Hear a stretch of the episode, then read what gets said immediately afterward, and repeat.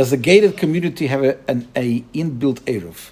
Technically, yes. Uh, in theory, yes. If, if the gates are proper, you have, you have to watch out for the height of the gates. Number one, and second, all you have, you have to watch out for the. I mean, usually with a gated community, the gates are pretty high. You have to watch if there's any large pirtus. Pirtus means uh, breakages, and, but if it's whole, complete, fully gated around, then it's a it's a it's a it's a it's a, it's a very very kosher eruv to have fully uh, gated.